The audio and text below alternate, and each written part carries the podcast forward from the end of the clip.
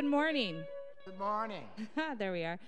You know, there is such an amazing uh, miracle that happens when we wake up and there's this beautiful sun that's just rising over the horizon, giving us this beautiful sunshine.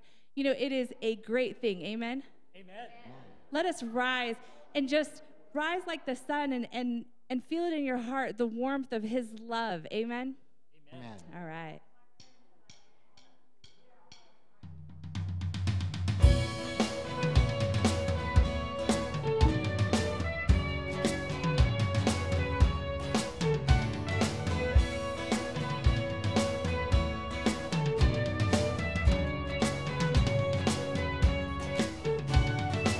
Come, let us worship our King. Come, let us bow at his feet. He has done great things. See what our Savior has done. See how his love overcomes. He has done great things. He has done great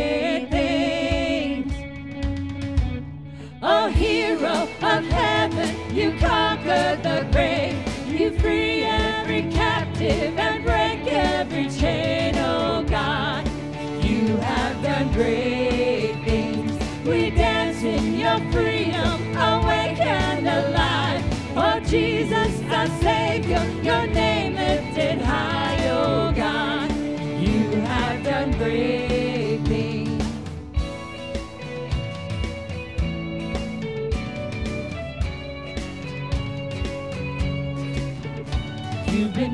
faithful through every storm.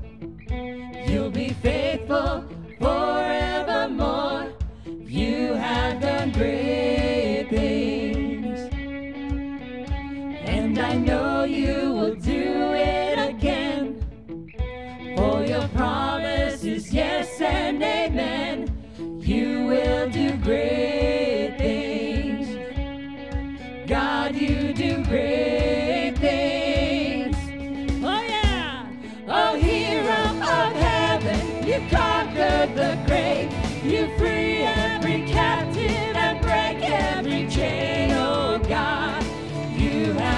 have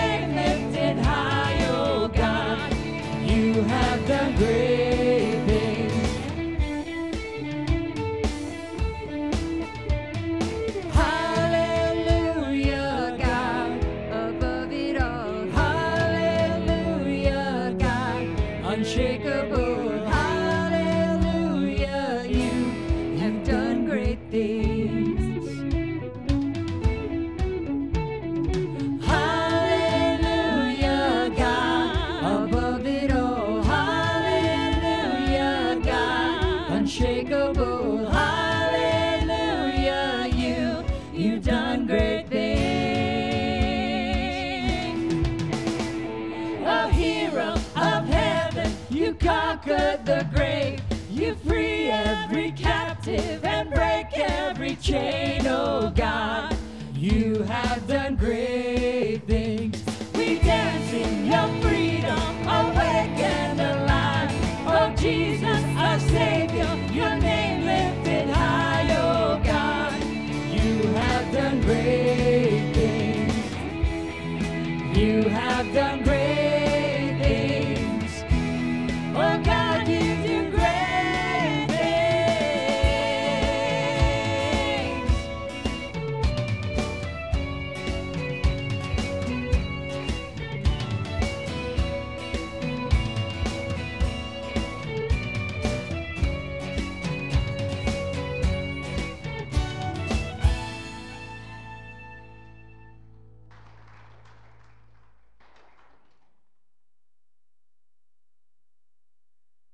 2 Samuel 7:12 says, "When the time comes for you to die, I will raise up your descendants, your descendant, excuse me, one of your own sons to succeed you.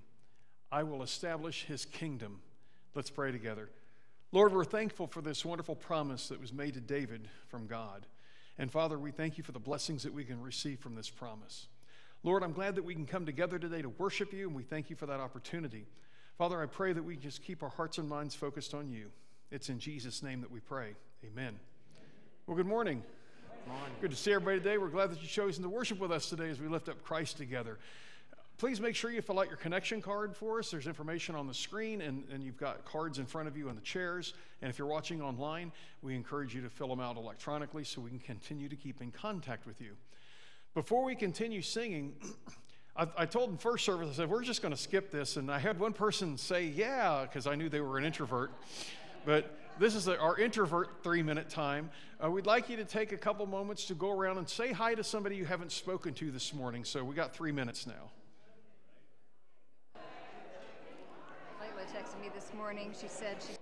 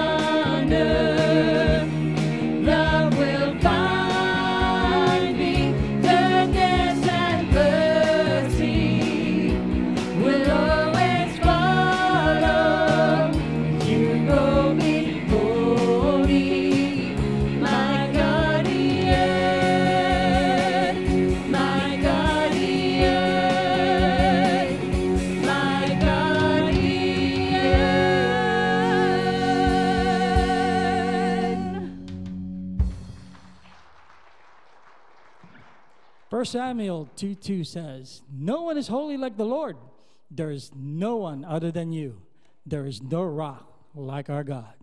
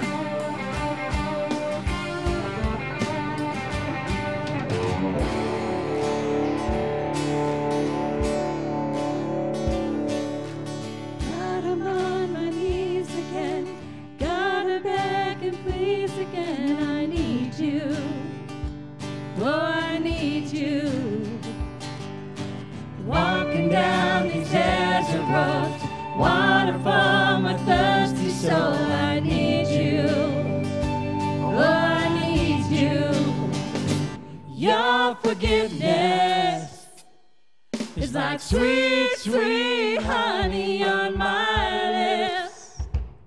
It's like the sound of symphony to my ears, like holy water.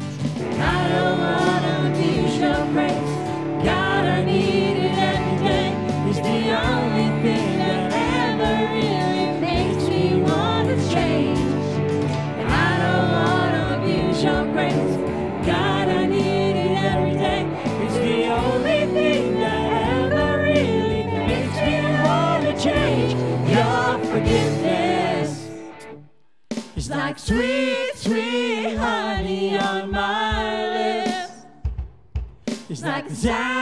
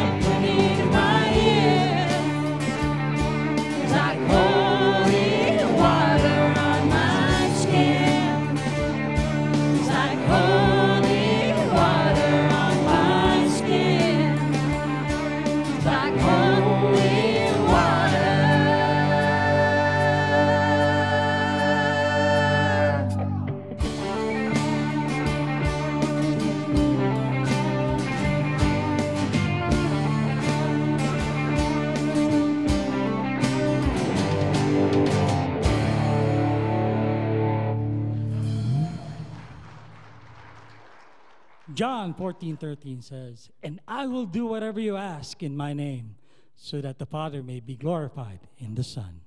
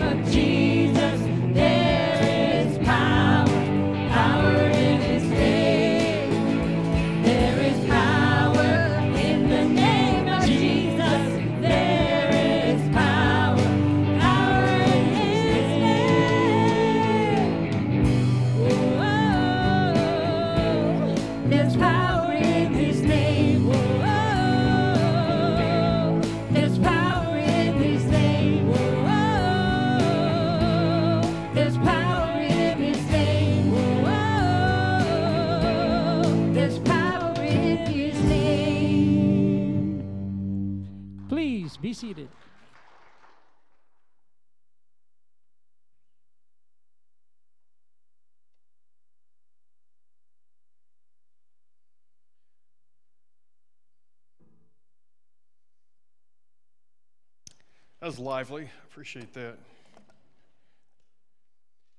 Well, we are in week eight of Core 52.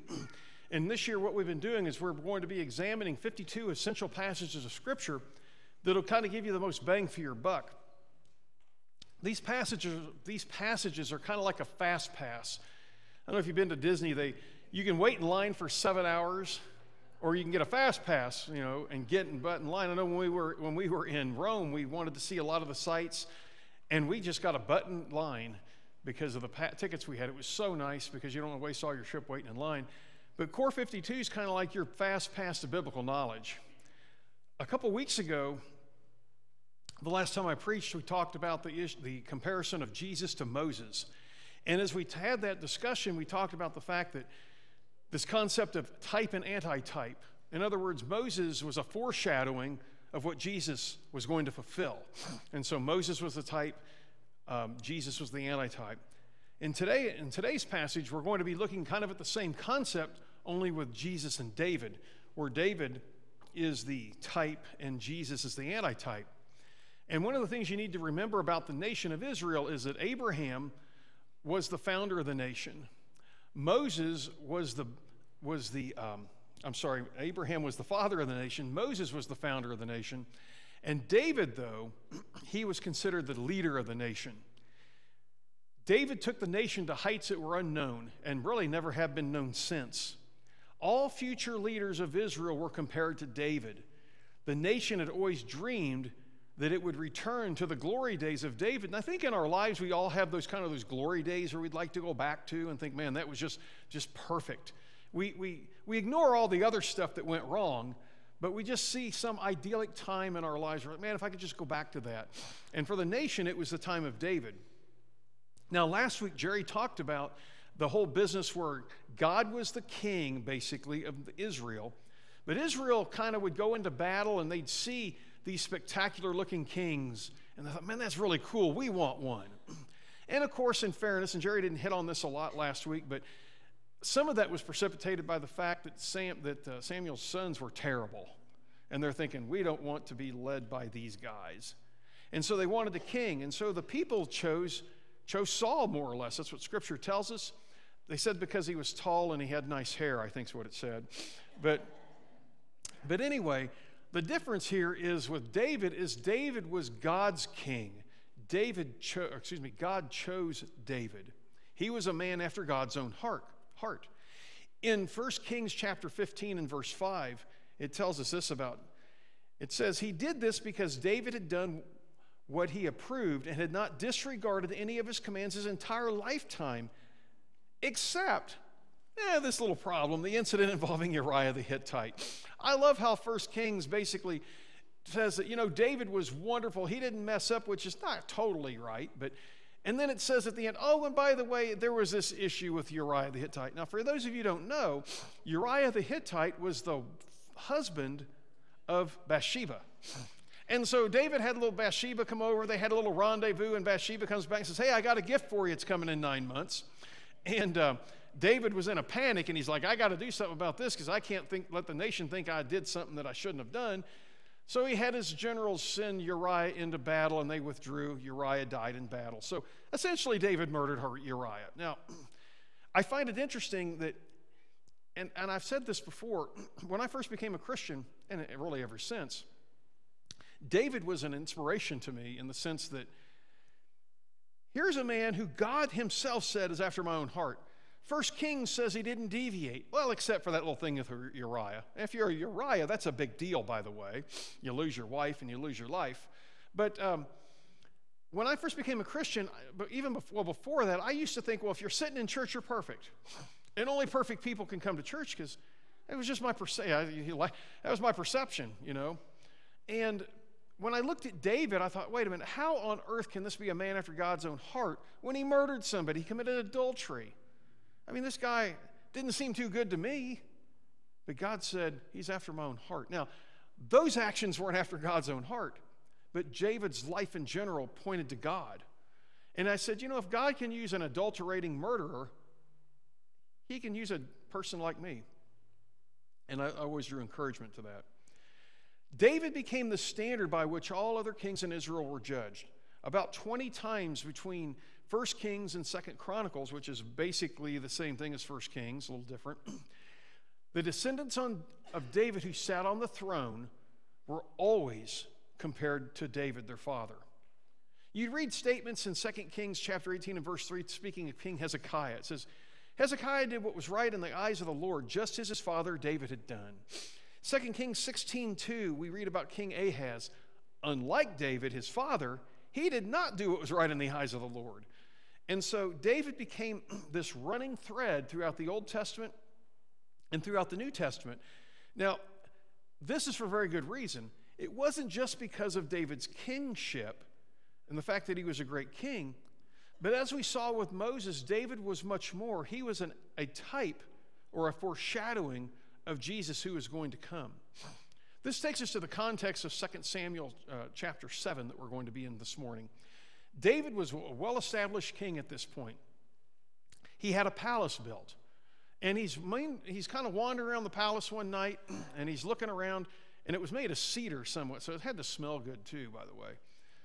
But he, uh, he's talking with Nathan the prophet. He says, You know what, Nathan? He says, I got this really nice house. God's out there in the tent, which God really wasn't, but it was his presence. And so David said, I need to build something great for God.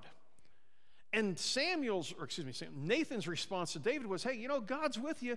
You know, you need to do what your heart's leading you to do, more or less. Well, God had a conversation with Nathan uh, later in the night and says, No, that's not quite right, Nathan. You need to tell David that he's got blood on his hands. He's not building my house. And um, so Nathan responded to David, gave David the response. And that's where we are in 2 Samuel. What I'm hoping we gain out of the passage today is this, and this is, I think, very important, a very important aspect of our walk. You need to understand that when God makes a promise, even when it looks like the promise cannot be fulfilled, when it looks impossible, God is faithful and He will fulfill the promise. There's a lot of times in life, man, you read God's word like, you know, Romans 8 was 830, that God works all things to good for those, and you're like, wait a minute. No. No, that's a lie. But God promises it. And so when God promises something, He will deliver. We need to understand this concept because this is the truth we live today in our lives. I have seen so many people turn away from God because they thought he didn't keep promises. So let's get into our passage. We'll be in 2 Samuel chapter 7, verses um, 12 through 16. So it says this. now, this is God speaking to Nathan. He says, When the time comes for you to die, speaking of, of David, I will raise up your descendant, one of your own sons, to succeed you, and I will establish his kingdom. He will build a house for my name, and I will make his dynasty permanent. I will become his father, he will become my son. When he sins, I will correct him with the rod of men and with the wounds afflicted on him by human beings. My loyal love will not be removed from him as I removed it from Saul, whom I remove, who, who, who I, whom I remove from you, uh, who I remove before you. Sorry, I got my old prescription, so I'm not seeing very well. Your house and your kingdom will stand before me permanently, and your dynasty will be permanent. So, the first observation we want to make this morning is it's a promise made. 2 Samuel 7, as I said, it begins with David conversing with Nathan. David expressed his desire to build the temple, and Nathan said, Go for it, but then God said, Yeah, you need to tell David not to go for it. Um, and so God, uh, God delivered a message to Nathan. Nathan delivered it to David. And David accepted that, by the way, with great humility. But in this passage, starting in verse 12, God is making a covenant with David. In the grand narrative of God's interaction with humanity, the promise made to David in 2 Samuel 7:12 stands as a pivotal moment. It marks not just a covenant with the king, but it's the laying of the foundation of the coming of Jesus. This is why it's one of our 52 passages. The promise made begins at verse 12 and it goes through verse 16. Now, when David heard this from Nathan, obviously, he was kind of bummed out because he really wanted to do this for God. But he humbly, in, in, chapter, in chapter 8, he, he basically starts talking about God, you know, I cannot believe you blessed me so much. He's really humble about it. But David took this promise from God to mean Solomon, okay? And partly he was right, and we'll talk about that in a minute, in a minute, because this promise was, was immediately applicable to Solomon, who was David's son. He would eventually build the temple. But the promise actually transcended the immediate and tangible, pointing to something bigger and better Jesus. Now, David didn't know this at the time. The covenant with David was not merely a succession, but establishing a kingdom that would have no end. Now, it speaks of God's sovereignty and his ultimate plan for redemption. When we look at David, we see a man after God's own heart, a king despite his flaws, who was used by God in mighty ways. Yet David, he achieved great things for Israel, even though he did. His kingdom, like all earthly kingdoms, had limitations. In other words, the blessing of David's kingdom wasn't going, was only going to be given to the people who were there and maybe immediately under Solomon. We can't blame David for thinking that this promise from God meant his sons, grandsons, great grandsons, etc. However, the Bible prophecies usually work on more than one level, they usually work on a couple levels at once. There's an immediate reference and an ultimate reference. It's like when you visit a famous place or do a big event and you take a picture. I remember we used to go around traveling with our friend Tasha, and every time we'd go to a state, we'd all have to crawl out of the car, no matter what the weather was like, and she had to get a picture of everybody in front of the state sign. You know, it says you're entering the state. Now, in the picture, you had us and you had the state sign. If you've ever gone to a, like, I don't know, the Grand Canyon or you've gone anywhere on a vacation and you took a picture while you're at the vacation, what was the picture about? Was it about you or was it about the event? The answer is it was about both. You wanted to remember that you were at the event. And prophecy can work very much like a picture. The subject in the foreground of this prophecy was Solomon. But in the background, the much bigger picture here was going to be Jesus. God cannot, sim- cannot simply be talking about Solomon or even an earthly throne or the throne in Jerusalem because those aren't eternal. In verse 13, God tells David that he will make David's dynasty permanent. And he repeats the same thing in verse 16. Permanent means permanent. And it would be a long, it wouldn't be long before the kingdom was in trouble, by the way. See, David died in about 970 BC, and Solomon became king at 970 roughly. He reigned for 40 years. And then in 931, something really bad happened to the kingdom when Solomon died. The kingdom divided. And briefly, what happened there is David's son Rehoboam, or excuse me, yeah, Rehoboam, I get the Boams mixed up. Rehoboam was going to be king. And during Solomon's reign, he taxed the heck out of people because he was trying to pay to build the temple. And so when Solomon died, Solomon's advisors came to um, Rehoboam and said, Hey, you know what? You probably ought to give the people a break because they're they were actually crying for tax breaks, you know, more or less. And so Solomon, excuse me, Rehoboam decides to go to his young friends. Of course, they're young, they know everything. You know, you can't teach them anything. And they said, No, you don't want to do that. And so Rehoboam basically says, You know what? My father was really mean to you, but I'm really going to be worse. Okay? Well, we had a problem. A guy named Jeroboam, we called them the Boam brothers in college, even though they weren't brothers, he led a rebellion. And what happened is 10 tribes separated from the 12. The northern kingdom of 10 tribes, and we had the southern kingdom of two, which was Judah and uh, the very small tribe of Benjamin. And this happened in 931 BC. Now, the northern kingdom began with Rehoboam as uh, Rehoboam's political opponent, Jeroboam, as king. The northern kingdom had 19 kings from 931 till the Assyrians obliterated them in 722 BC. All 19 of them were evil, and they weren't really from the line of David. So here God has promised David just 40 some years ahead before that hey, guess what? I'm going to set your dynasty. It's going to be it's going to be permanent. Well, now we got a problem because 10 of the tribes are gone. And in 722, they're gone. They're, they're, they're done. Well, in the southern kingdom, had, they had 19 kings, and that went until 586 BC. Now, all 19 of those kings, some were good, some were bad, but they were all from the line of David. So, okay, God's keeping his promise. You know, there's some people sitting on David's throne until 586 BC. From David's line, there were 20 kings, including Solomon. 586, the kingdom ended. After the Babylonian exile, there was a big shift in politics in, Jerusalem, in, in, in Israel. The political structure changed. And what ended up changing was instead of having a monarch ruling the country, it shifted more over to community leaders and religious leaders. So technically, once 586 hit, God's promise looks like it's null and void. There's no throne to sit on. And so it looks like God lied. And for a forever throne, too, requires a forever king. Solomon and David's grandsons, they weren't going to be forever. After David, 20 of his descendants sit on the throne. They sat on the throne, each in turn. And now 20 descendants is a long time. You know, you're going from basically 930 to 586. That's a long time, but is that permanent? Is that forever? Nope. See, the picture is the background. The picture in the background was something different. It was something bigger.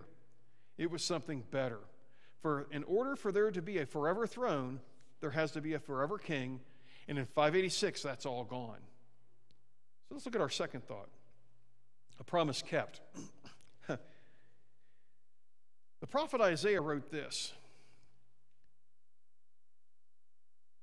At that time, a root from Jesse will stand like a signal flag for all the nations.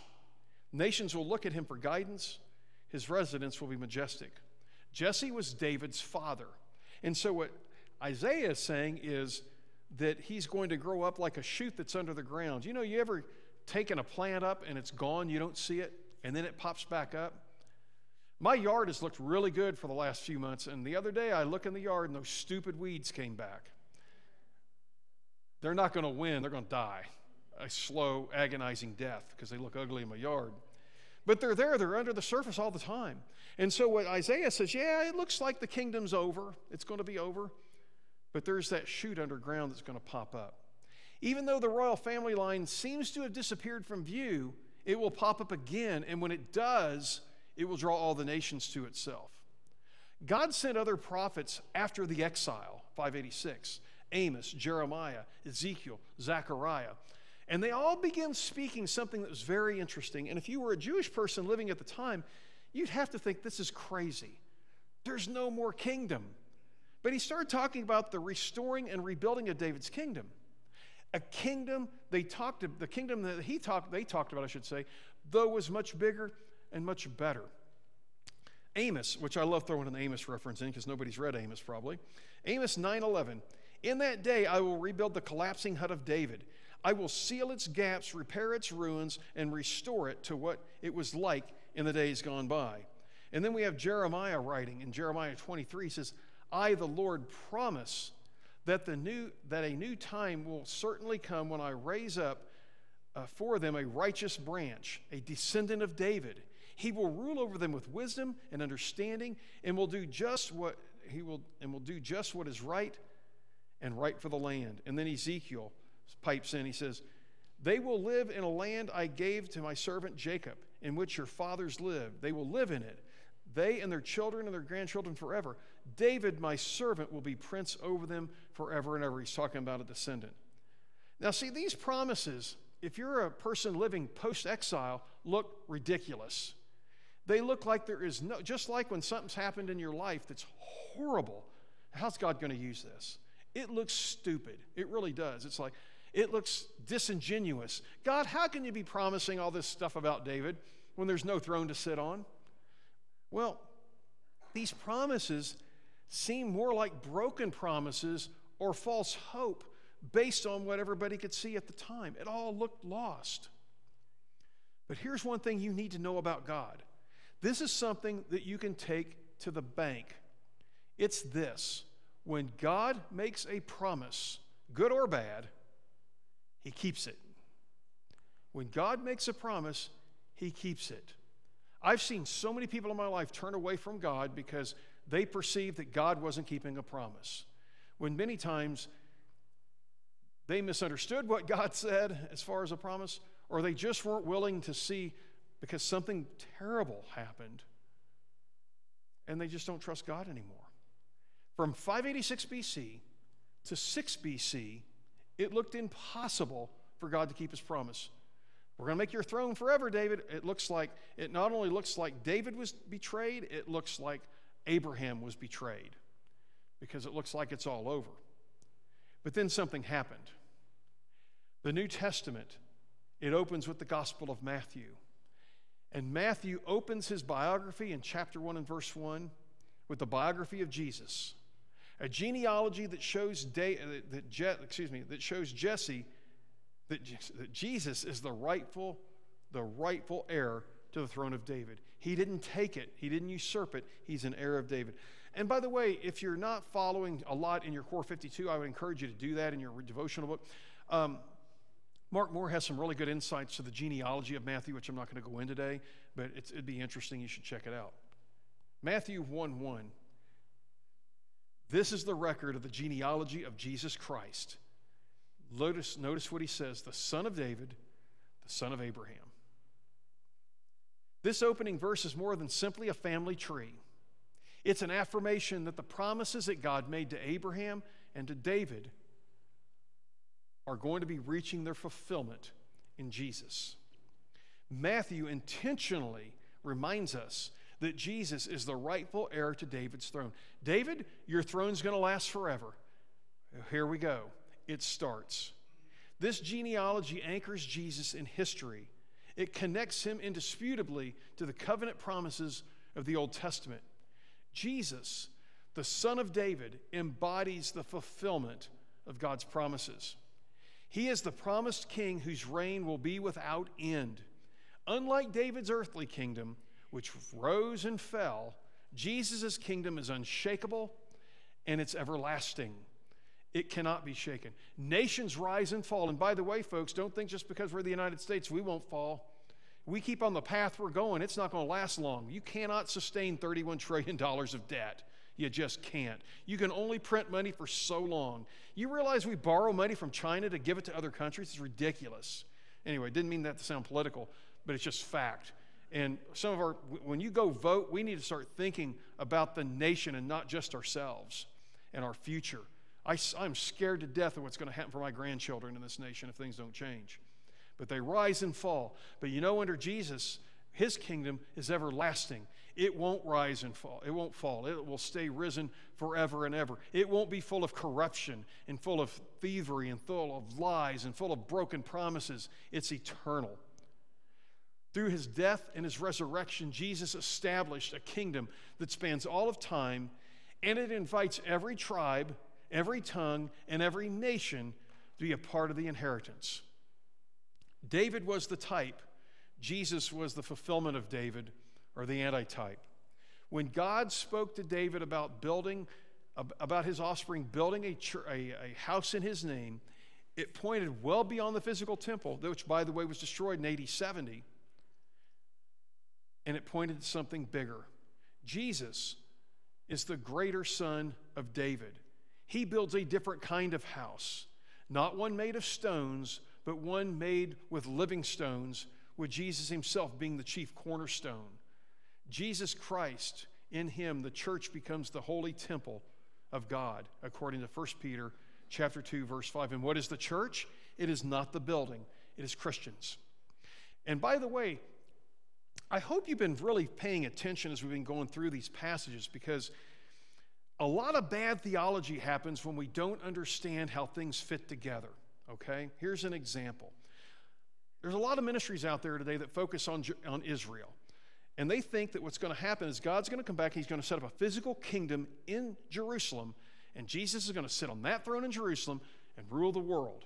Okay, the problem with that is Jesus himself said that's not the case. He said his kingdom is spiritual. But the other problem with that is the, the thinking behind it is well, the Jews have to be brought into the kingdom of God. They're the ones that are going to usher it in more or less. I'm being very loose with my facts on this, but that's more or less what's happening. But if you don't understand, here's the, here's the fact in order to be able to claim the promises of God, you have to be an offspring of Abraham, okay? That used to be nation of Israel. But how are you an offspring of Abraham now? Because remember, all of those things have been fulfilled in Jesus. The way you become Abraham's offspring is you are baptized into Christ. You are added to the church in general as a whole.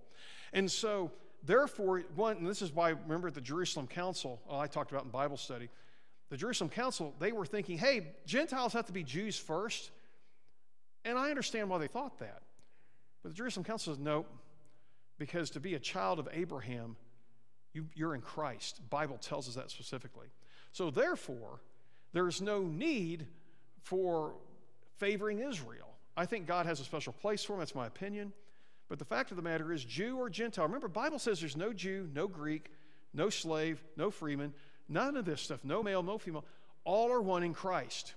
And so, in order to be able to go, into, if you will, to inherit God's promises, you've got to be a child of Abraham. And if you've been baptized into Christ, you are. You're an heir of the promise to Abraham, you're an heir of the promise to David's kingdom. And this is why, if you don't understand how things fit together, it leads to some really rough theology at times. Jesus is the chief cornerstone according to Ephesians 2:20. Let's finish with uh, looking at verse 16 one more time. Your house and your kingdom will stand before me permanently. Your dynasty will be permanent. So we see promise that is a blessing. David's throne was established in Jerusalem. His reign was marked by power and God's favor. Yet his kingdom experienced turmoil, rebellion, eventual division, and eventually being shut down. In contrast, through the reign of Christ, Though it began humbly in a manger in Bethlehem, it transcends all earthly limitations. When we get to see the kingdom fulfilled, the suffering, the pain, the loss, the tears, it's all gone. The corruption, the violence, it's all gone. See, Jesus inaugurated his kingdom not by the force of arms but through love, through sacrifice, and through the resurrection power. In other words, we have some religions out there, Islam, you know, you either become one of them or you die. Where's the love in that? If it's such a great thing, why do you have to threaten people's lives to take it?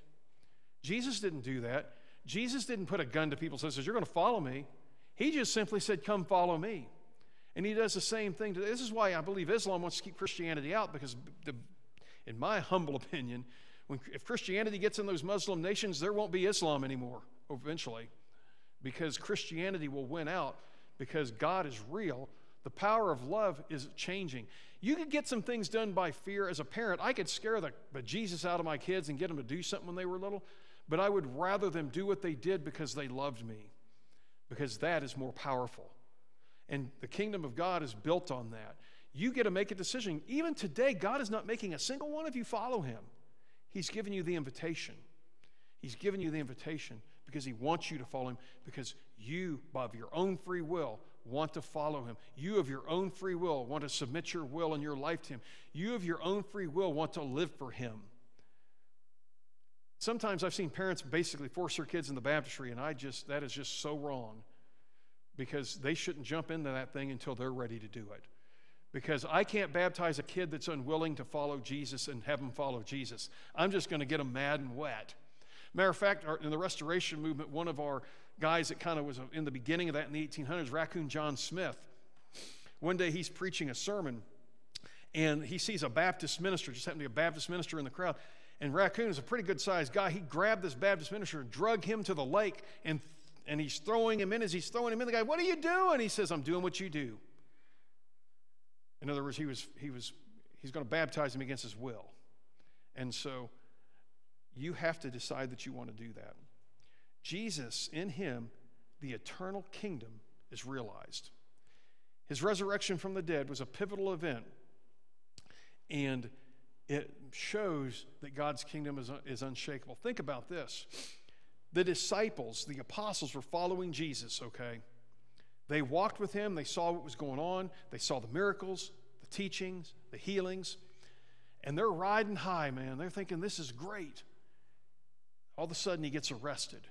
Now, I've always said, as far as Judas is concerned, I really believe that Judas did not believe that what happened to Jesus was going to happen. The reason I say that is because why did he go hang himself? Why would he care? He got his money, but he was kind of a zealot and he wanted to see that kingdom established in Jerusalem that Jesus said wasn't going to happen. And when it didn't happen, Judas thought, oh no, I was going to just make some money. I figured Jesus would stand up for himself and not let this happen. And when Jesus was dying on that cross, where was his disciples? Nowhere to be found. They were hiding, they were terrified. And then all of a sudden, a few days later, these guys are out boldly preaching in the streets of Jerusalem. Why? Why? Oh, they just got courage. Nope. They knew. They knew. They saw the risen, and Jesus appeared to Peter. He appeared to John. He appeared to 500 at one time. When they saw the risen Savior, they knew they needed no faith. They didn't need faith. They knew that Jesus was who he said he was, so nothing would stop them. Well, what's stopping us today? What is holding us back? As members of his kingdom, we're tasked with the mission of inviting others into the story of God's redemptive plan. That's what we're called to do. And as a church, when we lose sight of that, we do a lot of things at church, and they all their goal is to get people not just to come in and sit their behinds in our nice, comfortable chairs, but to give themselves to Jesus and to grow in Jesus. Because when we stop doing that, church, we become a country club and God will kill us off. I don't mean kill us, He'll end it. Because God doesn't need country clubs, He needs churches who are committed to the mission that He's given us. We're not just here for ourselves, we're here for our community, we're here for the world. This is why we do missions through our faith promise. We are called to proclaim the good news, but not only that, we're called to demonstrate it through our lives, to how we deal with people, to how we do business with people, to how we treat people at the grocery store. We're called to do that. We are to eagerly await Christ's return, but in the meantime, we have a mission. It's not just my job or Jerry's job, it's every one of you in here that belongs to Jesus. It's your mission. It's not just, it, it kills me sometimes when people say, well, preacher isn't supposed to do that, and they're doing the same thing. I'm like, well, if I can't do it, why can you do it? What's different? I understand there's some difference, but basically there's no difference. We should be doing the same thing. Until that day, until he returns, we have to hold fast to the hope set before us, knowing that Christ, in him, the best is yet to come. Jesus is the true Son of David, the one who fulfills the covenant made so many centuries ago. His eternal kingdom, inaugurated through his life, his death, and resurrection, is the ultimate. And I hope that you're following Jesus right now because you love Jesus. And if you love Jesus, it changes things. If you're just hanging on, that's a lot different. Jesus wants you to follow him because you love him. And then we share that love with other people. This morning, if you want to be a part of that kingdom, our praise team is going to come up and sing a song of decision, lead us in a song of decision. And if you've not accepted Jesus as your Lord and Savior, now's the time to do it because you got a God in heaven who loves you. This whole scheme of redemption has been going on since the fall, and God de- does it because of his love for you. There comes a time in your life you've got to make a decision. Are you going to gamble? I had a friend of mine one time say, You know, Jeff, he says, What if you're wrong? What if we just die and we're dead? I, remember telling him, I said, It was my friend Kevin. I said, Look, I don't believe that, but I'll play your game for a minute. Okay, if there's none of this stuff I've ever believed is true, you know what happens when I die? I've lived a good life, I've helped other people, hopefully I've been a positive influence on those around me. And hopefully my morality's been up to snuff. And I looked at my friend Kevin in the eye. I said, Let me ask you a question, though. I just answered your question. You answer mine. What happens if you're wrong? He looked at me and dropped his eyes and walked away. He wouldn't even answer. So you can gamble if you want, but usually the house wins. You won't win that one. And this one you won't. Why gamble when you can have a surety, when you can have Christ as your Lord and Savior? Where you can put your faith in Him and say, I'm going to quit trying to save myself. when you can then realize that I got to put my faith in Jesus, and that leads you to do some things. It doesn't just say, hey, just say it and it's done, but it will lead you to confess Him as your Lord. It'll lead you to repentance. It'll lead you to say, you know what, I need help with this. I need God's Spirit within me. And that's where the baptist, baptistry comes in. You're baptized into Christ. Your sins are washed away. The guilt that was holding you back should be let go. Quit carrying it. You're going to rise and walk in a newness of life, and you'll have God's Holy Spirit within you. If that's what you need this morning, which you do if you don't have, but we hope that you'll come forward this morning and accept, accept that.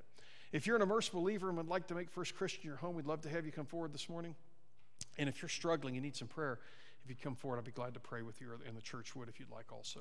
So at this time, let's stand together and let's sing our song of decision. If you have a decision, come forward this morning, and we'll be glad to accept that.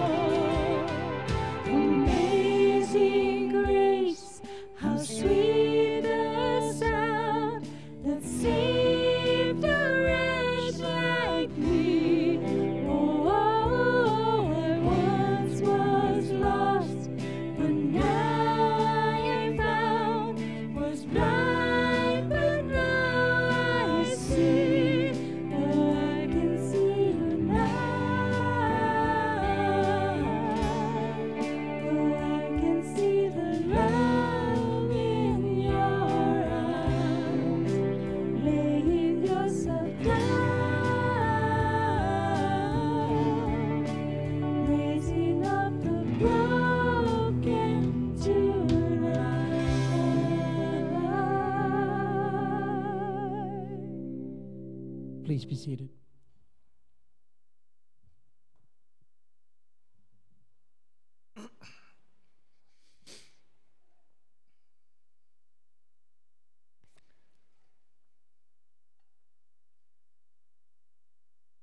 We come around the table this morning to celebrate our risen Savior.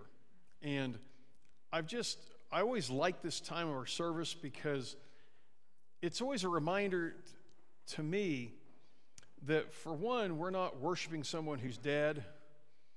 Dead people can't do much for you, just give you memories. But we're here to worship Jesus who defeated death. And he told us, he says, Hey, one day you're going to be taking this with me in my house. And it reminds me of the promise, the promise of eternal life that we have. And as I said before, you know, the promise to David and even to Abraham, it looked like it ended in 586, but it didn't. And God made a promise, He kept a promise. And God made a promise through Jesus, and He's keeping a promise. And as we take our communion this morning, I hope we're reminded of that. And also, on a side note, I hope that if we're, things in life just aren't going well, that we don't lose faith in God, that we don't think that He's abandoning us because He doesn't. He loves us. Let's pray together. Father, we thank you for this opportunity we have to come around the table this morning and to remember the promises you've made because they're going to be promises you keep. And we thank you that through your Son Jesus and through His blood that we can have eternal life. This blood's represented by the cup that we're going to be partaking in. His body that was just beaten beyond recognition almost is going to be represented by the blood. And we take these things in memory of what has been done, but also in, in, in anticipation of what will be done and what has been done. It's in Jesus' name that we pray. Amen.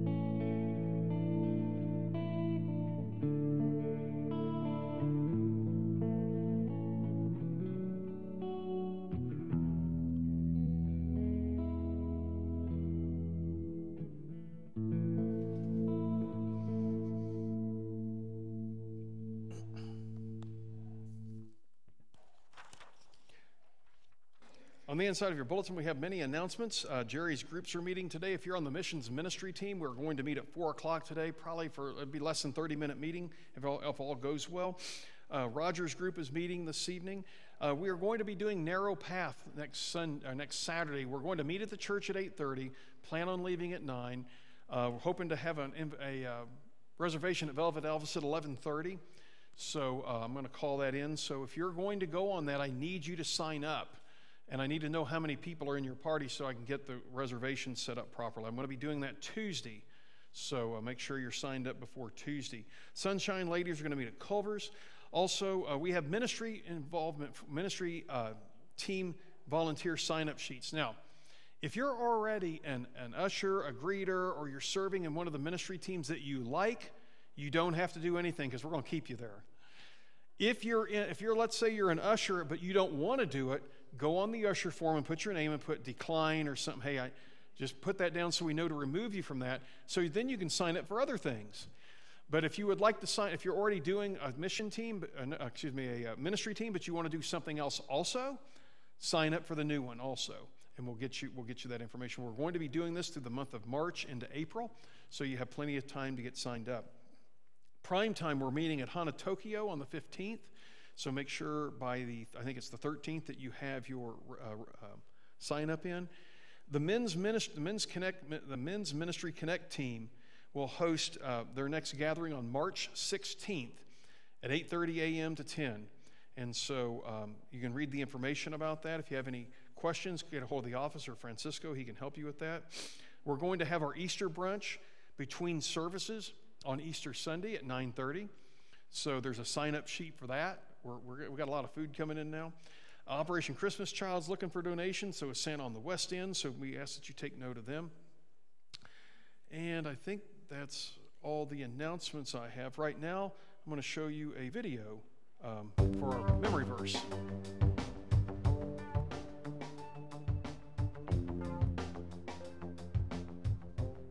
Core verse number 8, 2 Samuel 7:12. Our last verse was a command that God gave to Samuel. This is a promise God gives to David at the very tail end of his life. And the verse is going to break down into two parts David, God. And each of them are going to do two things.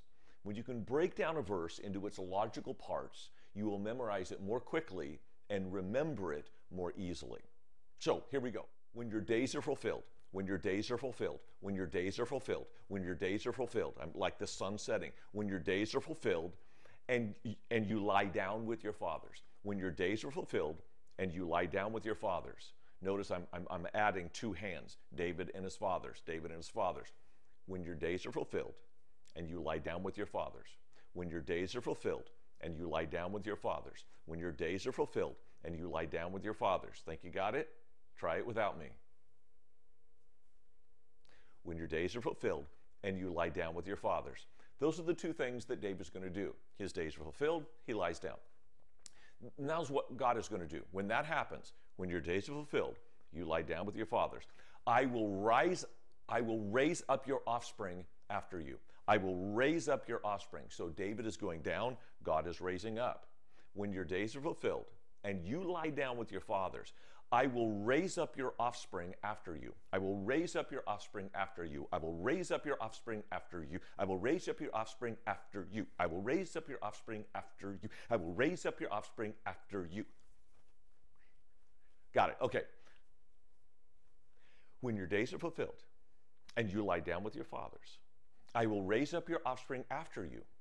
And now there's a brief description who shall come from your from your body who shall come from your body who shall come from your body. I will raise up your offspring after you. How shall come from who shall come from your body? I will raise up your offspring after you who shall come from your body. And here's the second thing god is going to do. I will establish his kingdom forever. I will establish his kingdom forever. I will establish his kingdom forever.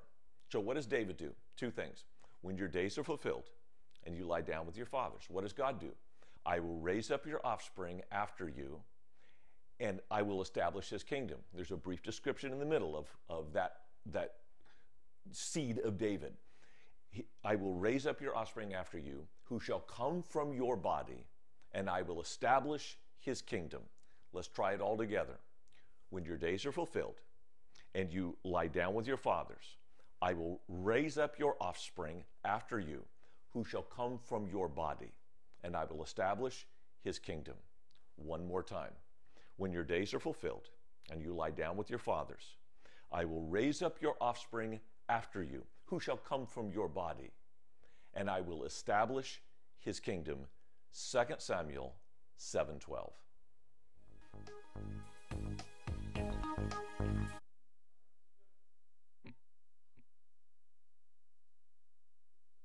Week. I encourage you to take as much time as you can to learn the memory verses. They're a real blessing. I know sometimes it's hard, and we're going to have going to have 52 of them. I got a bunch of them in my, my, my head already from my life, so sometimes I struggle with that a little bit. But the time you spend is, is actually time well spent in that because you're bringing God's word into your life. And if, by the way, if you've been worshiping with us and have not had received a copy of Core 52 and would like one, feel free to take one for your family. We have them on the back on the on the table in the foyer by the water fountain. We purchased those so that you can follow along as we go along. Now, if you need some for your neighbors and your neighbor's dog and relatives in Timbuktu, go to go to Amazon and order them. It's cheaper than trying to mail them, by the way. So anyway, we encourage you to do that. As far as our prayer concerns, uh, just an update on Faith Promise. So far, because of the generosity of the congregation, we've had 34 pledges that total about $28,140 that will be sent as it comes in each week. It gets sent to the missions each month, and we're, we thank everybody for the generosity in that. I know we'll receive a few more pledges, and maybe in another month or so, I'll probably give you a final tally because I think we'll get some that'll trickle in through this next through this month. Also, just uh, we see everything in our bulletin. We encourage you to be in prayer for those. The hospitality house is the outreach we're focusing in on. Operation Christmas Child is the mission we're focusing on. But also be in prayer for Laurie Jacobs. Uh, she's going to be back, going back to Missouri for her son's funeral this week. Pray that she has safe passage and that, um, that she can get as much peace and comfort as she can through this most difficult time. Let's stand together, and uh, I'll close this with a word of prayer, and our praise team will play a song for us to go out on. Let's pray together. Father, I pray that as we leave this place this week, we leave with hearts of joy. And Father, that when we're dealing with difficult circumstances, that we don't give up on you, that we know that if you said it, it'll happen. Father, I just pray you be with Laurie this week as she travels and through this just most difficult time and just help her to bring some peace and comfort to her family. Father, we thank you for the blessings we have in you, and we'll look forward to being together again next week. It's in Jesus' name that we pray. Amen. Amen.